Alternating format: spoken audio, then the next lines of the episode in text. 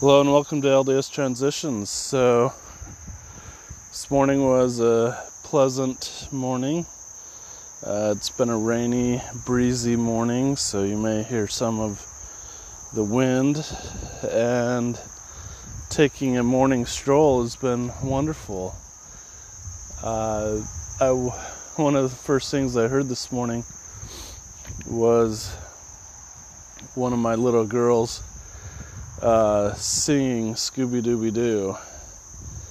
Um, and just so tender, right?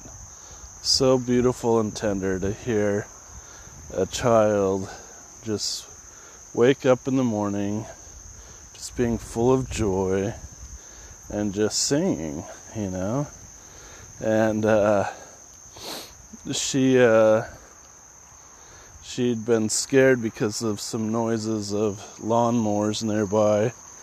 And it was this i believe it was a self-comfort soothing that she was doing because because uh, she indicated to me that she was scared but she was finding her own way how to soothe herself.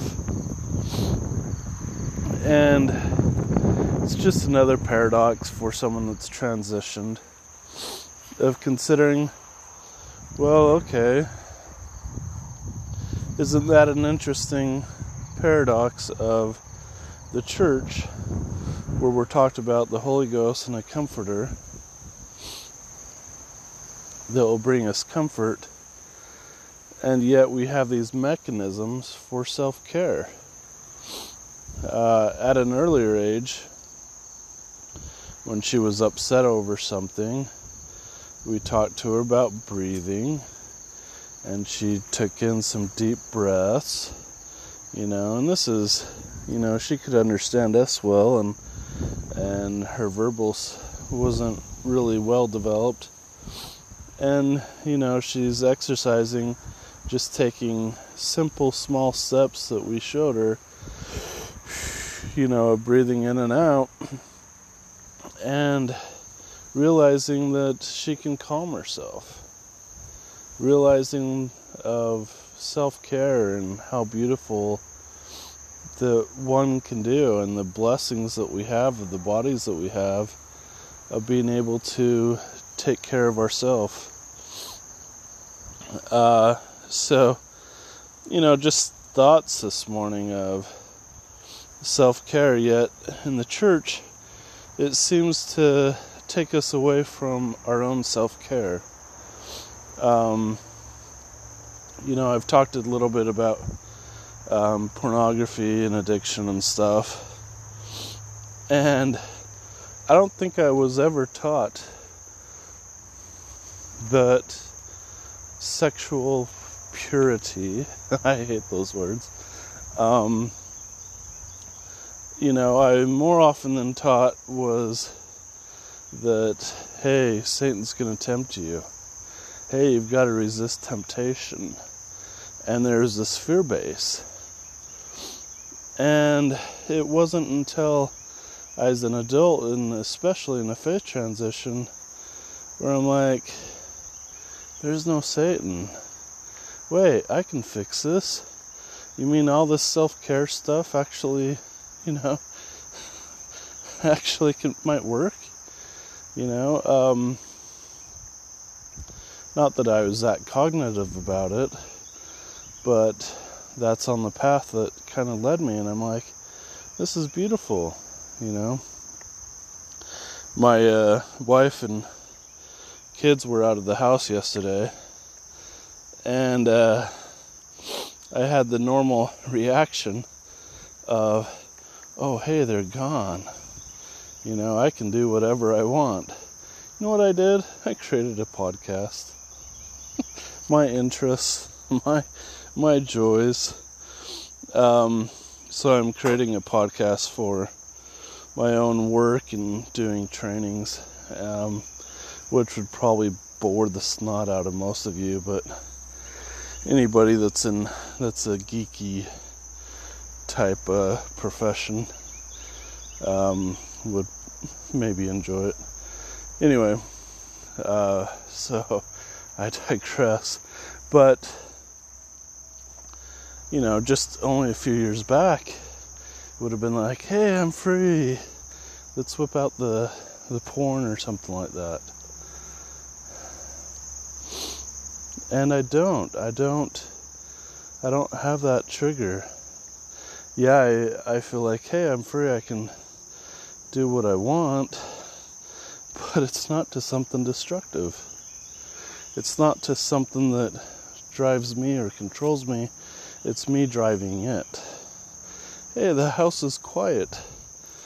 I might be able to record. So, interesting perspective when you take, and I hate to say this, but when you take Satan out of it, and even when you take God out of the picture, and then narrative that we generally consider, we, when we look at just ourselves, and we look within ourselves and see the God within. Now, I'm not trying to be, I'm not using that in a religious context, but if you consider all the greatness of man and that it came possibly from within, you know, you've got that that spark, you know. The transformers have that spark that brings them to life, gives them power, yada yada. Wherever how the however that works. Um, we've got that spark within us. Whether if it comes from God or not, I don't know. You know, I'm not here to say that there isn't a God or there is a God. But we have that spark within us. And we're able to do so much that oftentimes we give credit elsewhere. And I'm not saying that we should have this huge ego of, hey, I don't need God. But why don't we work with the God given blessings that we've been given, or what evolution or, or man has given us, you know, whatever your perspective is, wherever you're at in your journey.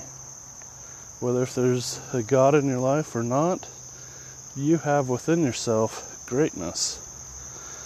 You know, and at the same time, we also realize our nothingness, how we are all big piles of crap and we're no better than anybody else just because our experiences and privilege gives us um, benefits that over others uh, doesn't mean that we're more entitled or more blessed than anybody else.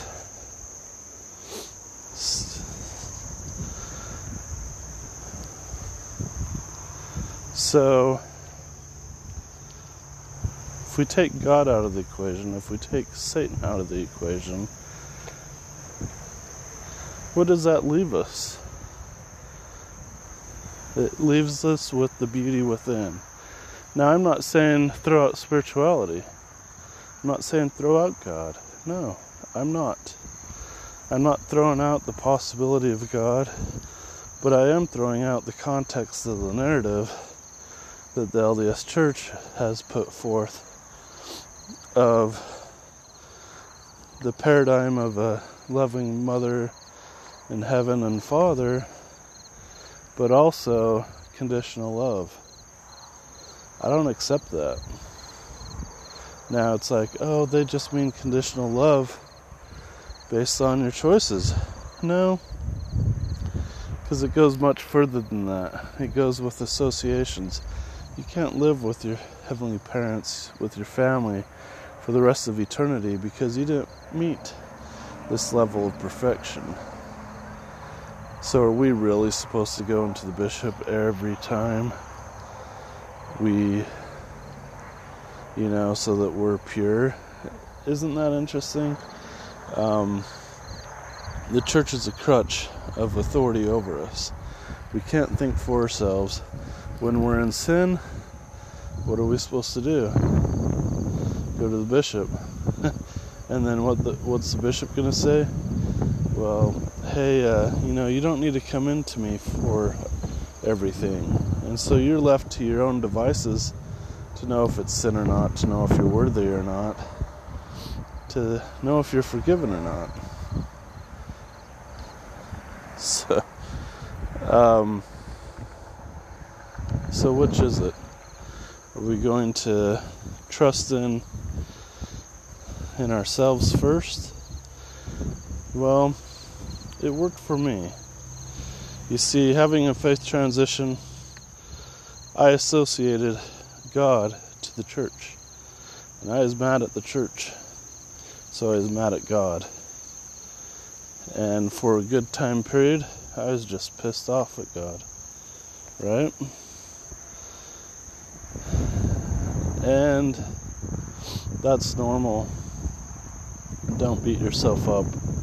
If you're a believer in God, don't beat yourself up for for hating God. That's a natural process. and when things that just tear you asunder and it's tied into your core and your beliefs and then things just fall apart it's normal to blame God. I, I see it in my wife all the time. You know, she's just stressed out to the max. She's give, give, give, give, give. And then when things continue to fall apart and unravel, Where's she at? She's like, This is too much. I can't take anymore. Why does God keep pushing me? Whenever I ask for something small, why does God keep pushing me away and doing more?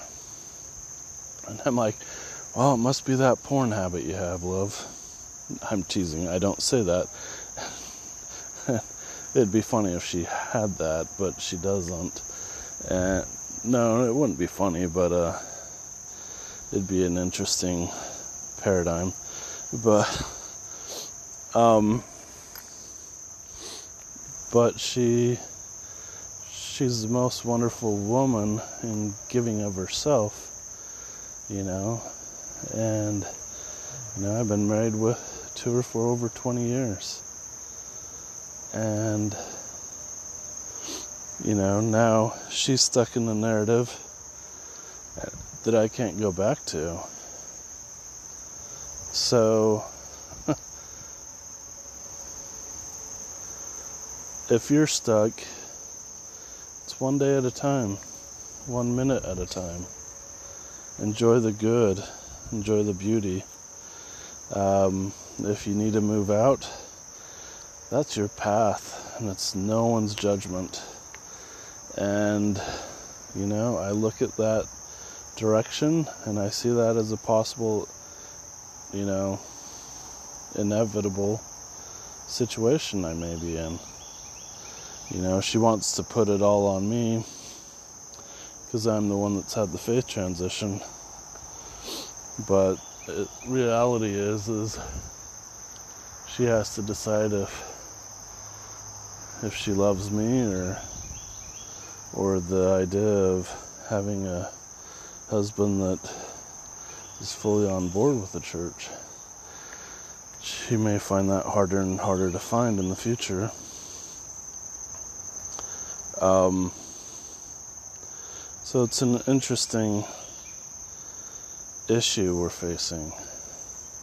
It's one that the church is ignoring.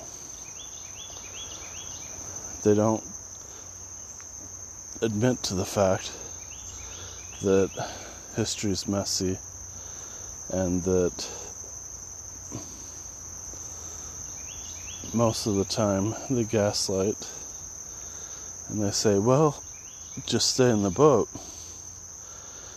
Ignore the messiness, ignore the holes. Well, they don't say that there's holes. They say, Where will you go? where else will you go? I think this whole COVID thing is probably going to be a slap in the face to the fact that people are going to realize, wow, we went out, we went without church for six months. Hmm, it's not so bad. We survived. Hey, we only took the sacrament a couple times. Hey, we survived. God still loves us. You know? Um, and not that community is not an important thing. Not that worshiping with others isn't good. But are they telling your truth? I think that's the question. Are they saying what your truth is? Are they talking to your heart? Or are you going to have to change your heart for the situation? So, some things that I've been thinking about and considering. It's an interesting parallel to be in. It's, you know, it's it's disheartening. It's painful. It's it's harmful. In other ways, it's beautiful. I've come to find myself much more wonderful of a person, aren't I? Aren't I just wonderful? Um, I've come to find myself, as flawed as I am, that I'm enough. And even though I may not look at like it from other people's point of view, I see my inside. I'm thinking, heck yeah. Because I've cast out a lot of bad. It's not about evil, it's a lot about my perceptions, my perceptions of others, my perceptions of myself, and so on and so forth, right? And so on and so forth. Um, So, as I always say, be kind, love yourself. You know, this is a battle that there's probably not going to be winners. But if you look at your own self and you consider that if you gain your soul back in this process of a faith transition, and you're able to handle it with some patience, realizing the suffering is real, feeling that pain, processing it, reaching out for help as you need it, not taking it out on others as much as you want to take it out on others. And be able to find yourself and be able to just thrive, whatever thriving looks like to you. Um, you know, my thriving is definitely different than many, but my thriving is so much more beautiful than it was before. So much more beautiful. So you know, and that's one that someone has to reflect within. It's like, yeah, I may not be, you know, the picture perfect. Hey, I've got all my stuff put together. But the changes I've had within, so beautiful. My stress that I carry with me is so much less. my stress now is like, oh crap, it's home church in the future it might be oh crap it's church it might be triggers that are very painful and real but it's not self self-loathing crap. It's not shame based it's not guilt based it's hey this is a problem. I need to work on it. This is a relationship issue. I need to work on it. Okay what can i do today on it? Rather than putting all the blame and feeling outside influences from what I've perceived as being a God issue or a, a Satan issue. Hey, God's making me feel shame right now. I'm unworthy. Hey, Satan's trying to tempt me. You know? and I throw all that out the window and I'm like, oh, that's a me problem. hmm, what can I do about that? How do other people handle it?